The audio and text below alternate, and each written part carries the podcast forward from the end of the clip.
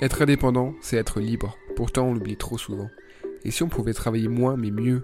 Et si on pouvait ralentir tout en prospérant et en gagnant davantage? Bienvenue sur Slow Freelancing, le podcast. C'est le rendez-vous hebdo des freelances à contre-courant qui veulent sortir des injonctions à la productivité et à l'hypercroissance.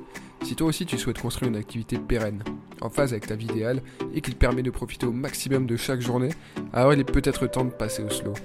Travailler plus pour gagner plus, c'est démodé. Travaillons moins sans gagner moins.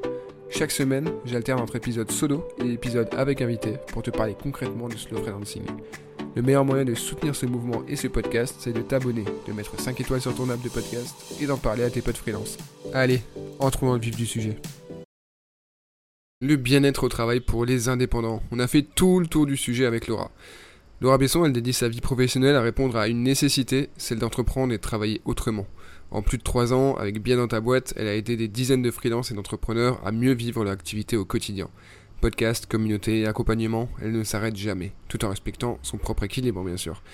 Elle m'a parlé de psychologie, c'est sa spécialité quand même, l'importance de l'alignement entre nos valeurs et nos actions, la psychologie positive au-delà des idées reçues, non, c'est pas la méthode Coué, comment trouver notre manière idéale de fonctionner, ou plutôt optimale, son histoire passionnelle avec le yoga, et pourquoi elle en a fait un pilier de son activité, la méditation et ses bénéfices, avec une petite anecdote pour briller en société, la nutrition, la base, et tout simplement le carburant de notre corps, le sommeil, et pourquoi le repos doit venir avant le travail et pas après, comme dans le dictionnaire d'ailleurs. Laura parle vite, elle parle beaucoup, mais chaque mot a son importance. Elle maîtrise à la perfection chacun de ses sujets. Elle fait même des petites blagues au milieu de ses explications, on ne se lasse vraiment pas de l'écouter, il faut juste s'accrocher un peu parfois. Non seulement elle s'y connaît de ouf, mais en plus elle sait expliquer facilement des concepts qui peuvent parfois sembler obscurs de prime abord. Bref, une discussion hyper enrichissante, parfois drôle et toujours sans langue de bois avec Laura. Je te laisse avec notre épisode. Hello Laura, comment vas-tu? Eh ben, Ça va très bien, merci. Et toi? Super, ravi de t'avoir euh, sur le podcast. Ça fait euh, un moment qu'on se connaît, ça fait longtemps qu'on ne s'était pas parlé. Euh, ça date du monde d'avant, tout ça, de, l'avant Covid. En tout cas, c'est cool de pouvoir parler de tout ça avec toi. alors, toi, ton sujet, c'est pas forcément le slow freelancing de base, mais j'ai l'impression qu'en fait, ce que tu fais depuis des années, ça, ça, contribue un peu à la même cause, euh, aider au bien-être des entrepreneurs, des indépendants. J'ai hâte que tu nous parles de tout ça. Est-ce que tu peux commencer par euh, parler de toi, nous, à te présenter succinctement euh, auprès des personnes qui ne te connaissent pas encore? Oui, me présenter succinctement. Je vais retenir ce, ce mot-clé. C'est relatif. ok, je vais je vais trouver le bon timing. Euh, donc, pour me présenter, je suis Laura Besson, je suis la fondatrice de Bien dans ta boîte. J'y accompagne des entrepreneurs sur des thématiques de bien-être au travail. Euh, chez Bien dans ta boîte, on va faire simple, on va dire trois, grandes branches, trois grands dossiers. Euh, la partie accompagnement coaching, la deuxième branche qui est yoga, studio de yoga digital, et troisième branche, la partie formation pour les professionnels de l'accompagnement. Euh, voilà, après, tu dans ta boîte, il y a plein de choses, il y a un podcast, etc. Mais tout est, regroupé autour de cette question du bien-être au travail des entrepreneurs, dans cette logique de ne pas perdre sa vie en essayant de la gagner, comme je le dis souvent. Ok, trop cool. Ça fait combien de temps du coup en tout? Euh, Un peu plus de trois ans. Yes. Ok, trop cool. Euh, trop cool. Et je sais pas, tu as dû voir passer un peu la notion, le, concept de slow freelancing du coup récemment, avant même que, je t'en parle, ou, alors peut-être que c'est moi qui, te qui, t'en ai parlé pour la première fois. Euh, quel est ton, rapport avec cette, euh, notion? Qu'est-ce que ça t'évoque? Euh, beaucoup de choses et beaucoup de bien. Je dirais le premier truc, c'est ça m'évoque un peu une nouvelle façon d'entreprendre et peut-être même de travailler au sens large, mais en tout cas, on va rester sur l'entrepreneuriat. Euh, quand je dis nouvelle, c'est pas forcément nouveau au sens euh, ça ne vient que d'apparaître, mais nouveau avec une notion peut-être de nécessité, euh, de travailler autrement et d'aborder l'entrepreneuriat autrement. Et puis pour moi, ça c'est un peu venu de manière naturelle puisque, bah, comme tu le sais, j'ai déménagé il y a un an et demi. J'ai quitté Lyon pour, pour ma Drôme natale.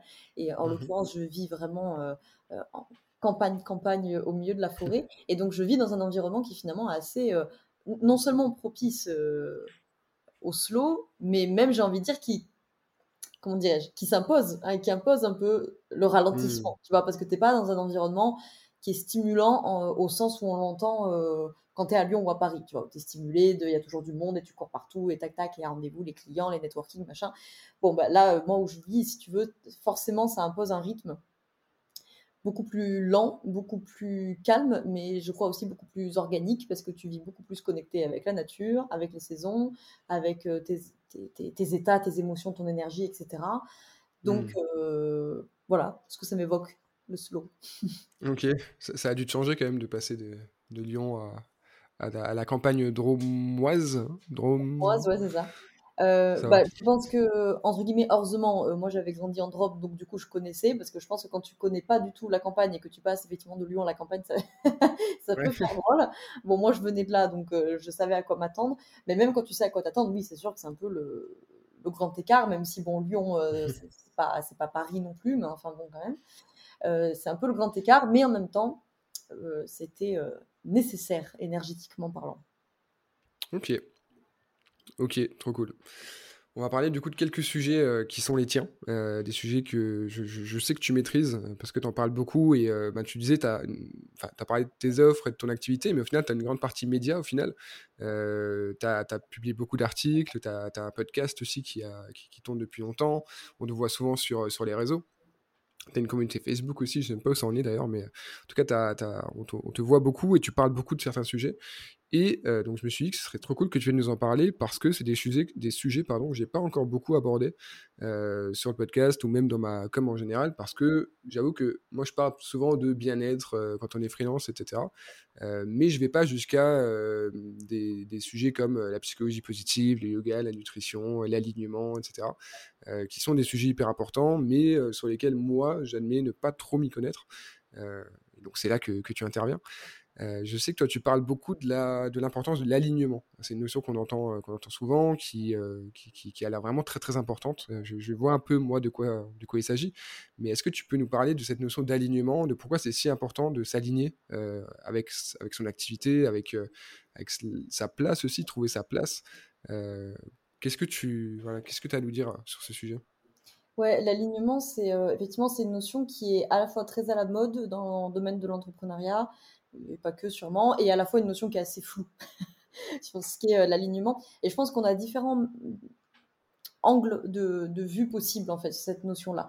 Euh, pour moi, le, premier angle qui me vient quand on parle d'alignement, c'est la question des valeurs. Mais ça, c'est la déformation en psychologie positive. Mais euh, c'est la question mhm. des valeurs. C'est-à-dire, les valeurs, c'est qu'est-ce qui est important pour moi dans la vie C'est quelles sont mes, entre guillemets, mes boussoles Qu'est-ce qui guide mes choix Et qu'est-ce qui me permet, quand je suis à un carrefour de vie, de savoir que je, il vaut mieux que je prenne la direction 1 euh, et pas la direction 2 Donc, forcément, j'ai un ensemble de valeurs. Ma boîte a également un ensemble de valeurs qui, la plupart du temps, ont un socle commun avec le, fondateur ou la fondatrice, mais c'est pas systématiquement les mêmes valeurs de, A à Z.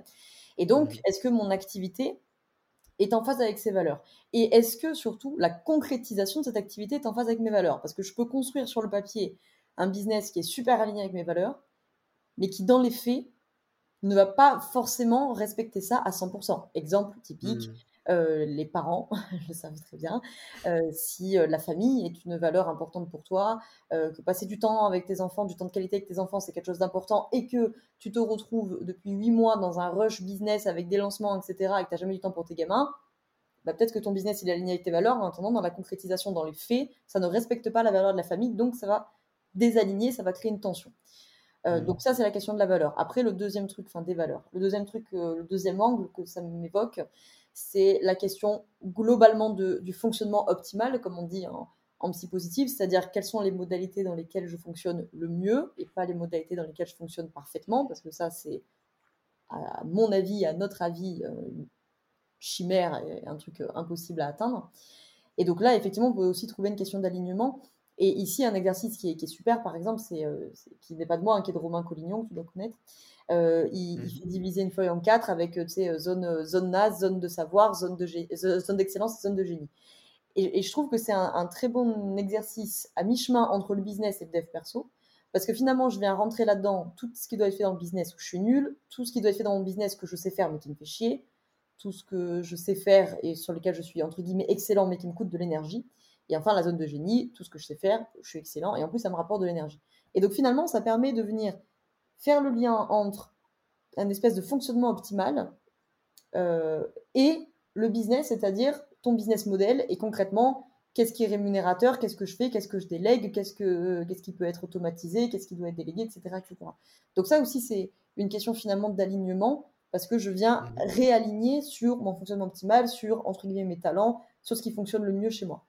Et le troisième truc que ça m'évoque, la question de l'alignement, c'est que je crois qu'il ne faut pas toujours être obsédé à être aligné, parce que c'est aussi quand on est, comment on pourrait dire ça simplement, c'est quand je suis désaligné que je peux rectifier.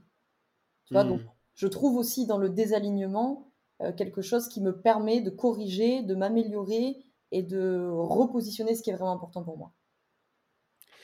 Et pour toi, cet alignement, est-ce que c'est quelque chose qu'on doit essayer de, construire en, y réfléchissant, en se posant, en essayant de, créer une stratégie autour de ça Ou est-ce qu'il y a beaucoup de, feeling, d'instinct, d'intuition là-dedans? Euh, c'est une bonne question. Je crois qu'il y a des deux. Je crois qu'il y a une vraie nécessité de se poser et de s'introspecter. Euh, alors l'introspection qu'on peut faire seul ou qu'on peut évidemment faire euh, parce que comme j'aime bien dire, analyser ses filtres à travers ses propres filtres, c'est toujours relativement limité. Donc là, pour mmh. venir vraiment justement travailler ces notions que ce soit par la psy positive ou par plein d'autres euh, méthodes, peu importe, hein, mais euh, qu'est-ce qui est vraiment important pour moi, comment je fonctionne le mieux, etc. etc. Tout ça, c'est très important, c'est de l'introspection, c'est de la connaissance de soi. Et puis après, bah, il y a une part, effectivement, qui est, qui est importante à l'intuition aussi. Parce que l'intuition, c'est, entre guillemets, on pourrait simplifier en disant, c'est une autre manière de réfléchir. Avec de mmh. gros guillemets, c'est un peu grotesque résumé comme ça, mais bref, c'est, on va dire, un, un autre chemin que prend la réflexion, tout du moins.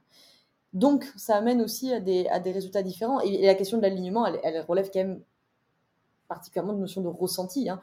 Quand je suis désalignée, euh, moi, quand j'ai des, des, bénéficiaires qui viennent me voir en accompagnement pour des problèmes de désalignement, ils ne viennent pas te dire, 99% eh ben, d'entre eux, ils vont pas te dire, euh, écoute, je me sens désaligné parce que là, sur quartz, j'ai identifié telle valeur. Et non, bah non, tu vois, ils viennent te dire, euh, c'est dur à expliquer, mais ah, il y a un truc qui, mmh. y a un truc qui a pas, je suis plus motivée. Pas les mots dessus.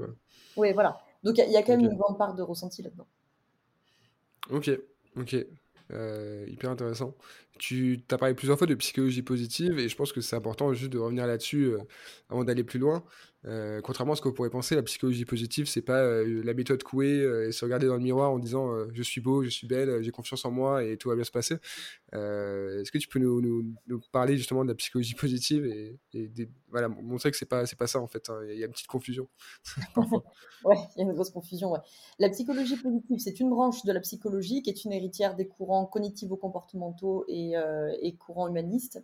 Donc c'est Martin Seligman, le fondateur, s'il y en a qui sont intéressés et qui veulent aller euh, fouiller euh, davantage, qui a écrit des bouquins d'ailleurs très, euh, très accessibles, relativement bien vulgarisés et qui ne sont pas des pavés universitaires imbuvables.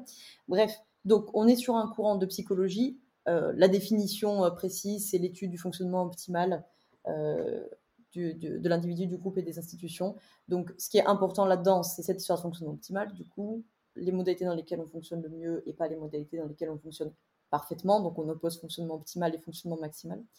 Et euh, le mhm. deuxième truc, c'est l'approche non égocentrique de la psy positive. Bon, ça, c'est pour la définition euh, universitaire et théorique. En fait, la psy positive, il faut entendre positif au sens mathématique de la chose. C'est-à-dire que si je prends un continuum de moins 10, je vais très mal, à plus 10, je vais très bien, la psychologie classique à laquelle on est formé consiste à euh, prendre en charge les patients quand ils sont à moins 7, moins 8, moins 10, et à les ramener à zéro par la thérapie et les médicaments. La psychologie positive, c'est comment je peux faire développer des compétences positives aux bénéficiaires pour qu'ils parviennent sur mon continuum à plus 5, plus 8, plus 10, et que la prochaine fois qu'il rencontrera une difficulté dans la vie, il ne retombe pas euh, à moins 7, moins 8, mais il retombera peut-être à 0 ou à plus 1 ou à moins 1. C'est dans ce sens-là qu'il faut entendre positif. Donc effectivement, ça n'a rien à voir avec la pensée positive, parce que la mmh. pensée positive, très souvent, c'est du fonctionnement maximal justement. Parce que si je suis pas bien et que je me dis non mais ça va aller, je suis super, tout va bien dans ma vie, bah, je suis en fonctionnement maximal parce que non en fait ça va pas, tu vois. Donc bah ouais, t'es triste, mmh. en colère, bah, il faut accepter d'être triste en colère en fait. Et euh, méthode Coué, euh, euh, on sait aussi qu'elle peut poser plein d'autres problèmes parce que si tu veux, si je vais pas bien et que je me mets devant mon miroir en disant je vais bien, je vais bien, je vais bien, en fait ton cerveau il va mesurer l'écart entre le désir et la réalité et il va se rendre compte que en fait tu es très très très très loin de ce que tu, tu désirais euh, observer tu vois et, euh, et, littéralement euh, ce qui naît dans l'écart entre le désir et la réalité c'est l'angoisse donc par hmm. définition ça va faire qu'aggraver le problème en fait Ok, merci pour ces, pour ces rappels utiles, fort utiles. on peut continuer maintenant. Maintenant, on sait, on sait de quoi on parle, on a défini les termes, on va pouvoir approfondir. Euh, tu en as parlé un petit peu, trouver sa manière idéale de fonctionner. Est-ce que c'est un peu pour toi la clé de la prospérité à tous les niveaux Au niveau, justement, on parle de, du freelancing, de l'indépendance, de, sa vie pro, mais aussi forcément de sa vie perso, parce qu'il y a forcément des liens entre les deux. Mmh. Euh, comment est-ce qu'on fait pour trouver cette euh, manière euh, idéale, donc si je comprends bien, plutôt optimale de fonctionner? Oui, alors. Sur tous les plans, j'ai pas de méthode pour faire tous les plans. Il y a, Ouais.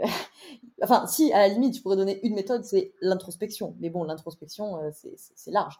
Mais en fait, ça va être toujours de, effectivement, de, entre guillemets, apprendre à se connaître. Ça paraît euh, simple et bateau et, de se dire, ah, super, on m'a encore sorti ça comme réponse, mais en même temps, c'est le cas. C'est-à-dire, après, je peux avoir plein d'outils pour connaître ça. Quelles sont mes valeurs, quelles sont mes forces de caractère? Euh, par exemple, ça, c'est un test de, de, psychologie positive sur les, les, forces de caractère qui nous permettent justement de bien identifier quelles sont les forces qui sont déjà développées et sur lesquelles je peux m'appuyer plutôt que de constamment réinventer la roue et de fonctionner sur des forces qui ne sont pas développées. Euh, ça peut être euh, des exercices comme celui de, Romain Collignon. Bref, on peut inventer plein, plein, plein d'exercices, plein, plein, plein d'outils et on peut même débattre pendant des heures sur euh, notre petite guerre d'ego et savoir qui a les meilleurs outils et les meilleures méthodes. Mais fondamentalement, en fait, ça va être toujours de revenir à comment je fonctionne. Et je pense qu'à la limite, ce que je peux transmettre là de plus utile que de faire une liste d'outils, c'est quels sont les schémas que je répète tout le temps. Par exemple, tu viens de faire le lien entre la vie euh, de, freelance, d'entrepreneur et la vie personnelle. C'est intéressant parce que euh, tu as de la charte d'une consultation avec des problématiques relationnelles au travail. Avec, euh, ça peut être avec vos associés, ça peut être avec vos, les freelances qui bossent avec vous, avec vos salariés, collègues de boulot, que sais-je. Les problématiques mmh. relationnelles que tu vas rencontrer au travail, très souvent, tu vas les rencontrer dans la vie de couple. Elles vont pas du tout enfin des fois, elles ne, s'incarneront pas de la même manière. Tu auras l'impression que ça n'a rien à voir parce que tu vas pas te prendre la tête avec ton associé sur qui a fait la vaisselle ou les chaussettes qui traînent dans la maison. Mais en revanche, tu as une conception du monde, tu as une paire de lunettes sur le monde qui fait que tu décryptes les relations et tu décryptes les situations à travers cette paire de lunettes.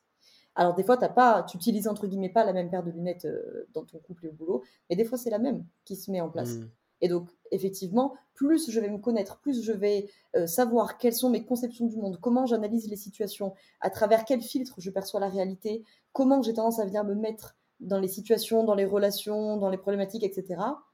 Plus tu vas, entre, entre gros guillemets, gagner une forme d'efficience, parce que la prochaine fois que tu auras un problème euh, pas moi, avec euh, ton associé ou avec un client, en tout cas, parce qu'il y en a beaucoup qui nous écoutent qui doivent avoir des, fois des tensions avec les clients, plus pour mmh. dire, ok, attends, qu'est-ce qui est en train de se passer? Est-ce que vraiment, objectivement, la situation c'est ça, ou est-ce que c'est moi qui suis en train d'analyser la situation à travers ce filtre-là et qui est en train de répéter le même schéma, tu vois?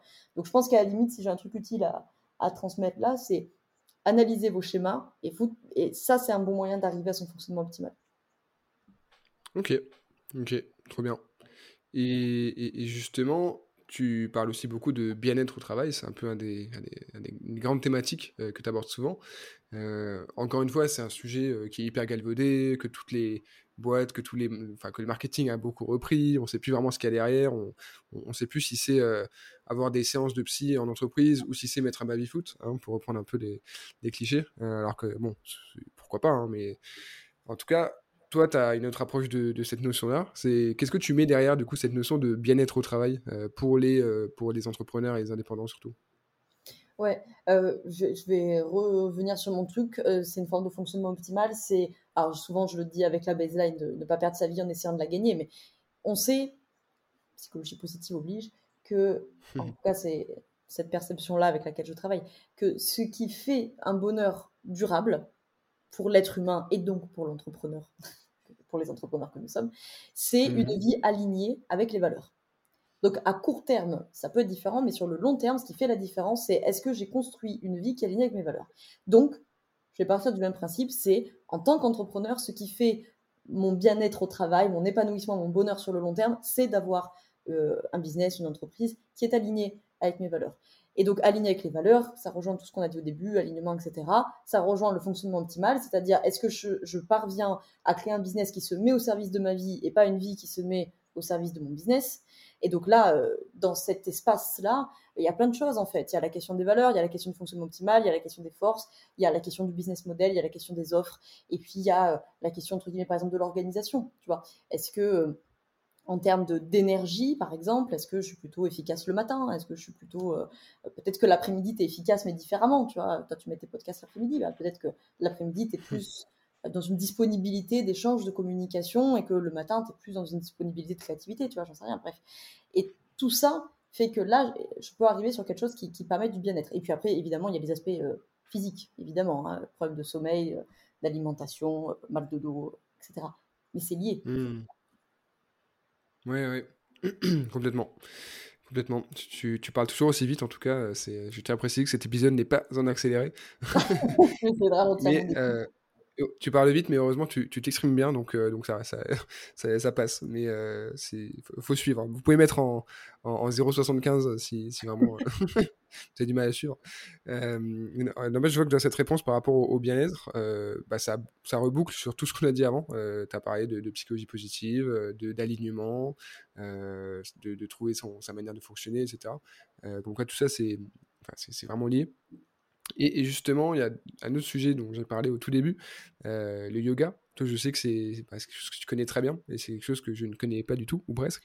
Euh, c'est quelque chose qui est assez loin de, mes préoccupations, en toute, franchise.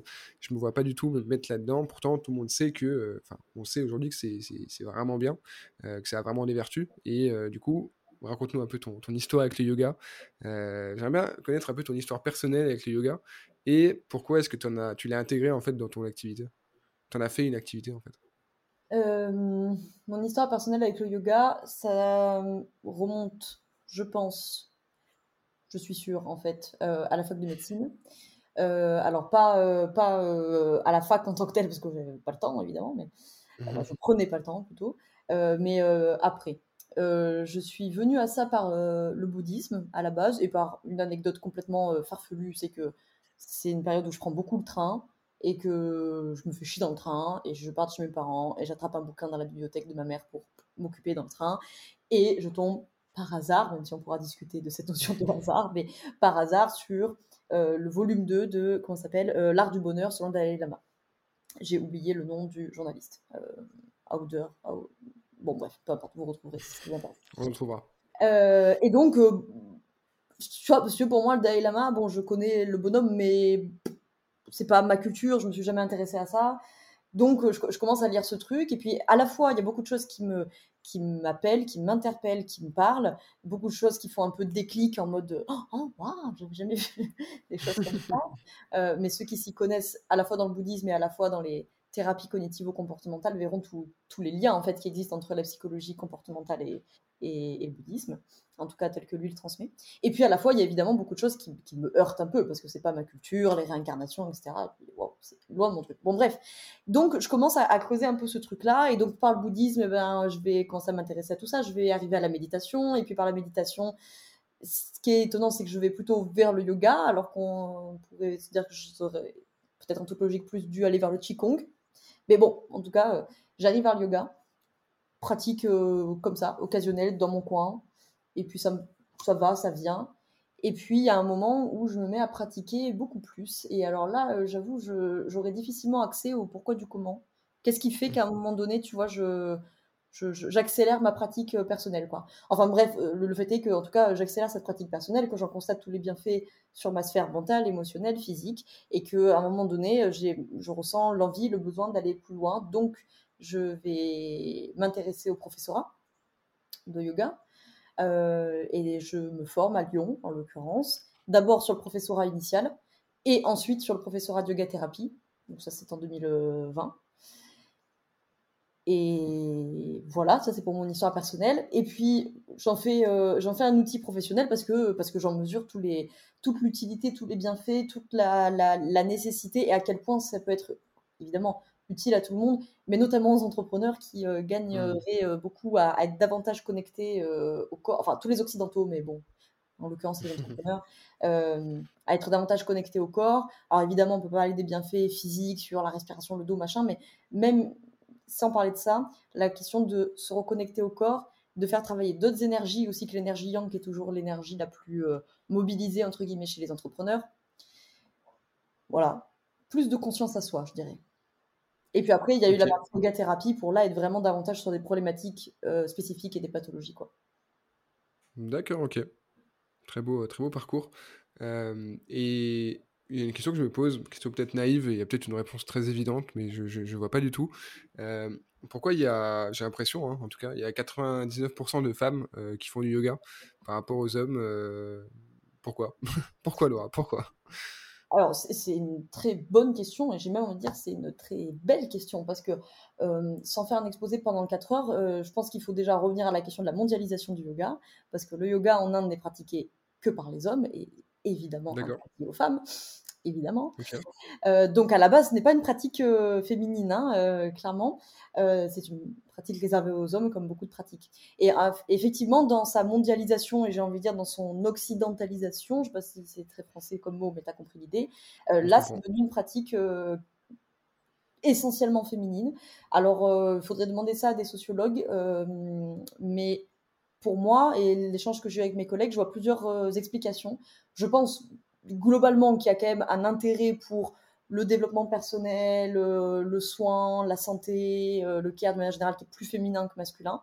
Euh, je pense que le fait qu'il y ait beaucoup de femmes engendre le fait qu'il y ait beaucoup de femmes parce que j'ai plein de collègues hommes qui euh, n'ont pas envie, je peux le concevoir, de rentrer dans un studio à Lyon, à Paris, euh, quand tu rentres dans une salle où il y a 25 nanas en legging euh, qui font des grands écarts, des équilibres sur la tête, machin, quand toi, déjà t'asseoir en tailleur, c'est un enjeu, tu vois.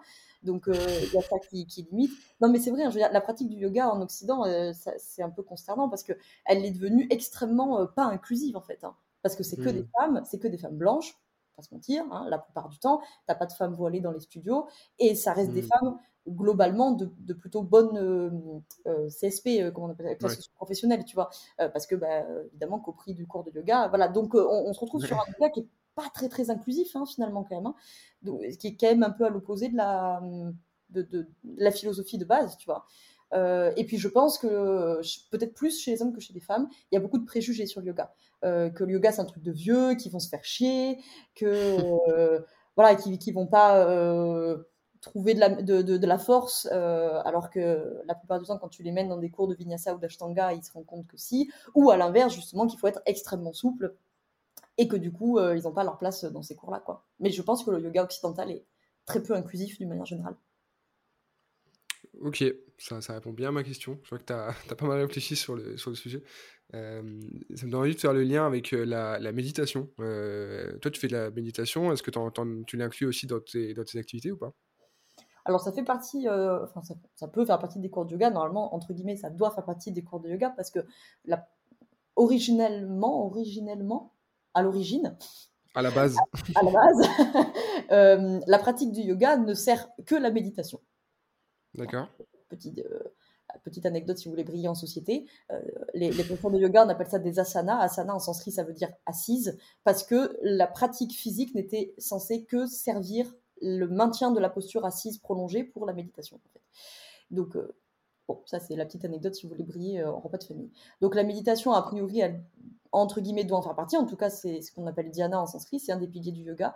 Je pense que méditation ou pleine conscience au sens large, c'est mmh ultra, enfin c'est pas je pense, il y a pléthore d'études qui montrent tous les bénéfices euh, de, ces pratiques-là, et notamment, euh, encore une fois, pour les entrepreneurs, en termes de concentration, en termes de, de, présence à soi, en termes de qualité du sommeil aussi, en termes de, toutes les douleurs possibles et inimaginables, gestion de la douleur, etc.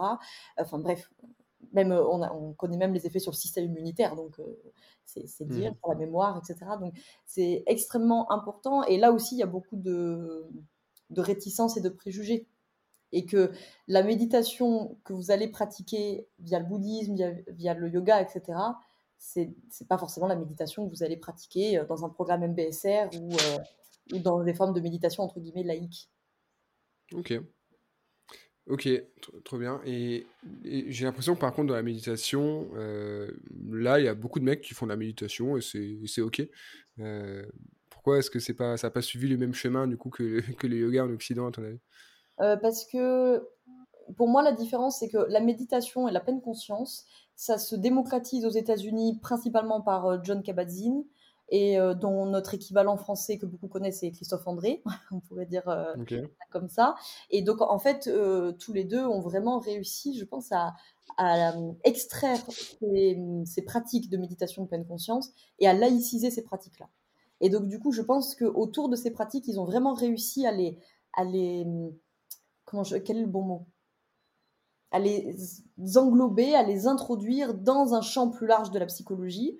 Euh, ou mmh. du développement perso ou du bien-être, tu vois, qui fait que même s'il y a des réticences, des idées reçues, etc., il y a peut-être moins de connotations euh, que la pratique du yoga, euh, ou la pratique du yoga, tu as encore beaucoup de pratiques très juste titre, hein, mais encore beaucoup de pratiques qui sont très spirituelles, par exemple.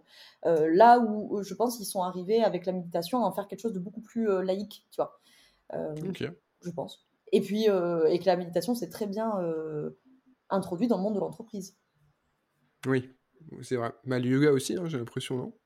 Le yoga aussi, mais c'est vrai que encore une fois, il y a un côté qui n'est pas inclusif hein, dans le yoga. oui, oui beaucoup, voilà, beaucoup de femmes, beaucoup de blanches, etc.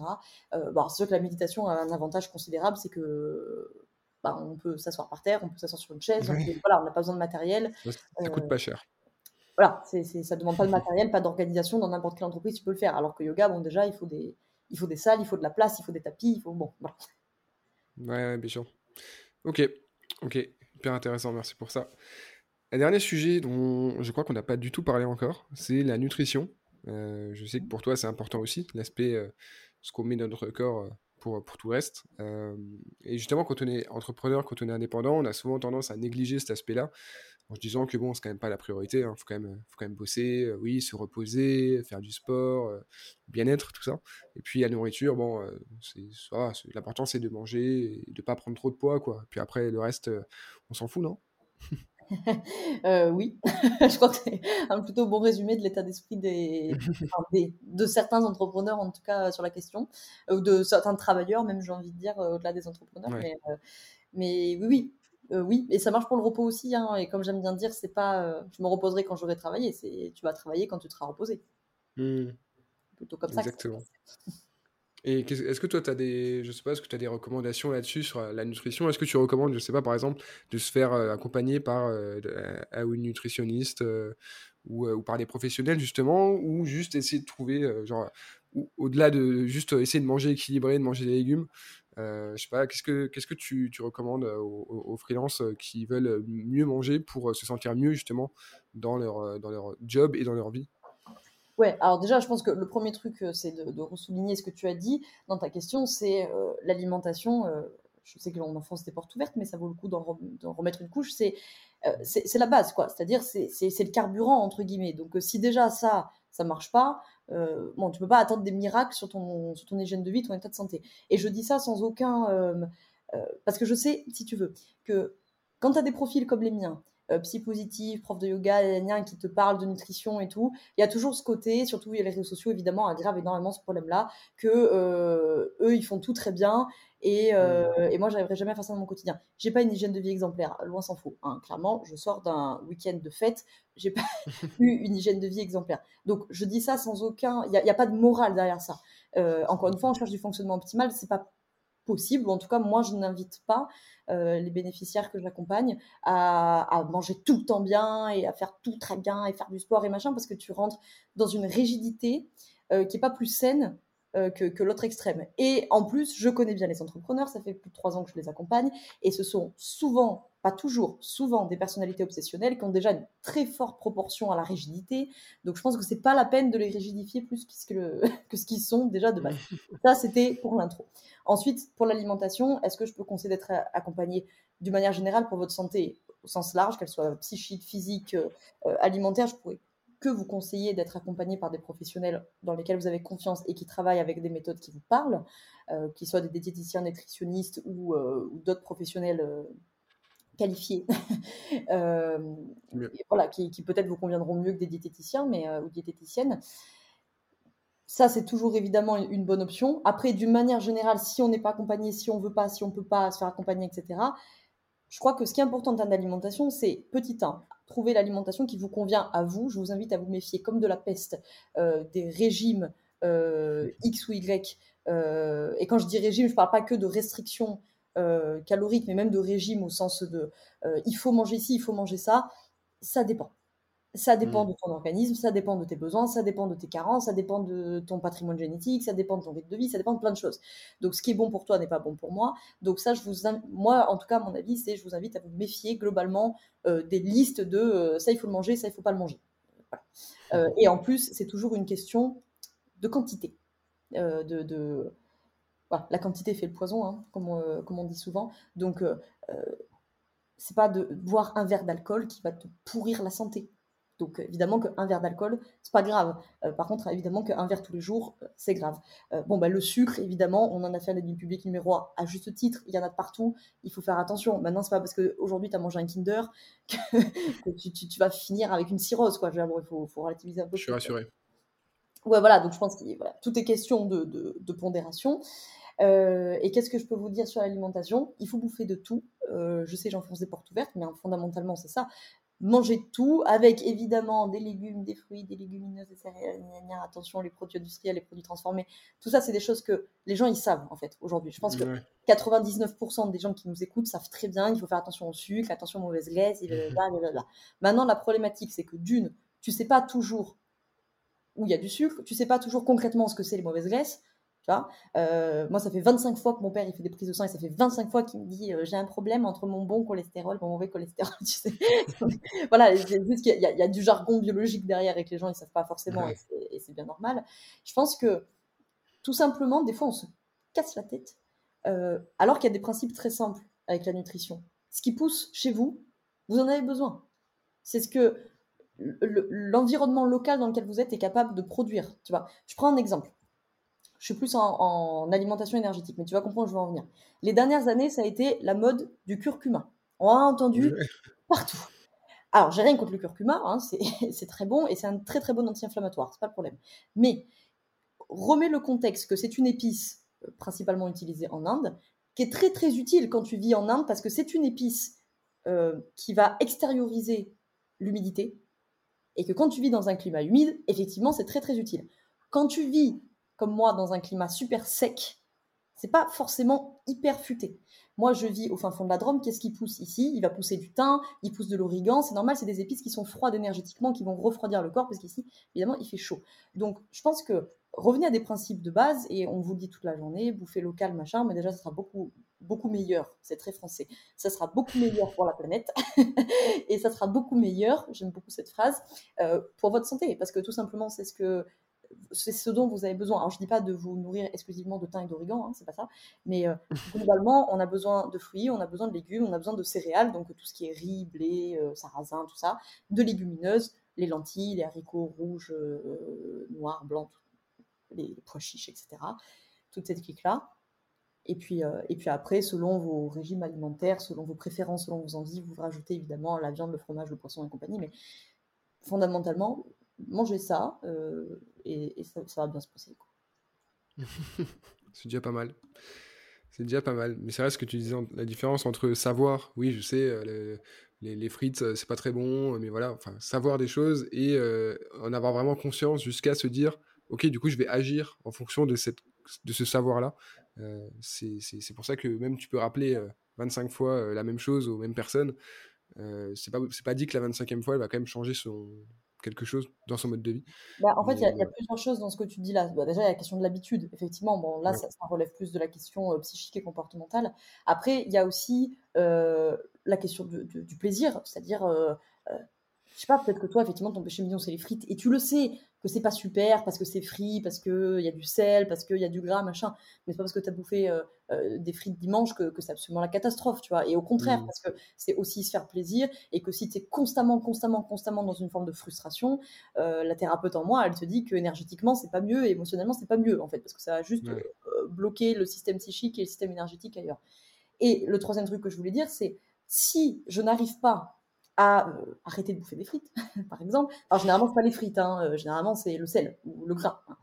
Euh, généralement, tu n'aurais pas une obsession pour la patate, quoi, si tu par exemple, tu as une obsession pour le sel, en revanche, là, par contre, ça peut valoir le coup de se poser la question et potentiellement d'être accompagné pour ça, de pourquoi je suis obsédé par ça? Est-ce que, alors, par exemple, comme le sucre, il y a une forme d'addiction, mais par exemple, le sel, c'est un bon exemple parce que est-ce que le rein n'est pas aussi en demande de ça? Pourquoi j'ai autant besoin de sel aussi? Alors peut-être que j'en ai pas besoin, mais que j'ai une forme entre guillemets d'addiction et que du coup je suis tout le temps poussée à ça et donc là j'ai besoin de plutôt travailler sur l'habitude. Mais peut-être aussi que je suis constamment attirée par un aliment parce que le corps il est en train de dire je suis en manque de ça, tu vois. Mmh. pourquoi les femmes enceintes sont obsédées par par bouffer des fraises, ce genre de trucs-là. Euh, pourquoi les femmes enceintes ont autant d'obsessions? Parce que c'est des aliments, il y a beaucoup de fer, parce que c'est des aliments, il y a beaucoup de folate, la fameuse vitamine B9, l'acide folique, tu vois. Et que le corps, mmh. il va emmener vers, attention, euh, bébé est en, il pourrait être en carence, donc il peut pousser à ça. Donc le corps est, relativement savant aussi. Alors, faut pas croire à tout ce qu'il dit, parce que tu peux avoir très envie de sucrer, c'est pas toujours bon pour toi, tu vois. Mmh. Mais oui, il peut y avoir, enfin, c'est pas des pièges, mais, mais en tout cas, euh, on, est aussi évidemment, voilà, en addiction du sucre, euh, enfin bref, il y, a plein de choses. Mais c'est là que c'est là que le professionnel euh, de l'alimentation que vous avez choisi, il est là aussi pour te différencier de, bah non, là, en fait, au bout d'un moment, le sucre, il va falloir se calmer, le sel, il va falloir se calmer, parce qu'hypertension, je sais pas quoi, et faire la part entre, voilà, entre ça et les éventuels besoins. Mais du coup, voilà, je pense que sur la question de l'alimentation, ça peut valoir le coup plutôt que de se dire, par exemple, le sucre, plutôt que de se dire c'est pas possible, il faut que j'arrête de bouffer du sucre, il faut que j'arrête de bouffer du sucre, il faut que j'arrête de bouffer du sucre. Euh, alors oui, certes, mais ça peut avoir le coup de se demander mais pourquoi j'ai autant besoin de bouffer du sucre aussi? Alors bien sûr qu'il y a une part d'addiction avec le sucre, mais d'un point de vue énergétique, il peut y avoir des thématiques sur la rate par exemple, euh, si on prend la médecine chinoise, peut-être que le sucre là aussi, il faut reconnaître une vertu entre guillemets réconfortante. Donc peut-être que d'un point de vue mmh émotionnel, il y a quelque chose qui passe pas très bien. Enfin bon, bref, voilà. L'alimentation, ça peut servir d'évitement émotionnel. Donc je pense que ça peut avoir le coup si vous luttez comme ça avec euh, ce genre de problématique chez les entrepreneurs, ça se voit souvent parce qu'ils se sentent souvent très seuls. Ils travaillent à la maison, mmh. ils sont tout seuls. Tu t'ennuies. Et quand tu t'ennuies, bah, qu'est-ce que tu peux être tenté de faire? Fumer, euh, rester devant Netflix ou, euh, manger du sucre. ou manger du sucre, par exemple. Tu vois. Tout à fait. Ok, bah, trop cool. Je pense que ça aidera pas mal de monde. J'ai une dernière question pour toi, Laura. Est-ce que, enfin, pas est-ce que, pas du tout. Qu'est-ce que tu recommandes aux freelances qui veulent être euh, mieux dans leur boîte? Euh, Quelle est pour toi la première étape euh, avant même de se mettre au yoga ou de, changer leur nutrition ou de, de, se poser des grandes questions d'alignement? La toute première étape pour quelqu'un qui se dit bon, ok, ça va. On va prendre quelqu'un, pas forcément quelqu'un qui est vraiment au plus mal, mais quelqu'un qui se dit, bon, ça va plutôt bien, mais qu'est-ce que je peux faire pour euh, vraiment kiffer encore plus euh, mon activité et ma vie d'indépendant de, Je dirais que si on est même à l'étape avant les valeurs, euh, tout ça, les croyances et tout, c'est l'émotionnel. parce que beaucoup, beaucoup, beaucoup de problématiques des entrepreneurs relèvent des thématiques d'évitement émotionnel. Euh, ça marche pour tous les humains, mais euh, notamment pour les entrepreneurs. Et puis, comme je le disais, c'est quand même, évidemment pas tous, hein, mais très souvent chez les entrepreneurs qu'on retrouve des profils obsessionnels au sens psychologique de la chose, donc assez rigides, assez, euh, tu vois, carrés, etc. Et donc forcément, ça amène souvent beaucoup d'évitement, beaucoup de lutte émotionnelle, la fameuse procrastination, par exemple, et 99% de problématiques d'évitement émotionnel. Donc en fait, si tu veux, si tu prends une espèce de cascade, j'ai un système identitaire qui génère un système de valeurs. Ce système de valeurs, il, crée, il soutient un système de croyances. Ces croyances génèrent des pensées, ces pensées génèrent des émotions, et mes émotions génèrent des comportements qui, eux, créent ma réalité. Donc, si on se dit que toute la question des valeurs, de l'identité, des croyances, c'est le travail de fond, alors ce que vous pouvez faire là, à partir de maintenant, tout de suite, c'est l'émotionnel. Et un exercice que j'adore donner euh, en, consultation et que vous pouvez euh, tous faire, euh, analyser euh, les jours, euh, semaines qui viennent, vos émotions avec un truc tout simple. Un petit tableau sur un, cahier ou, téléphone. Trois colonnes, situation, émotion, besoin.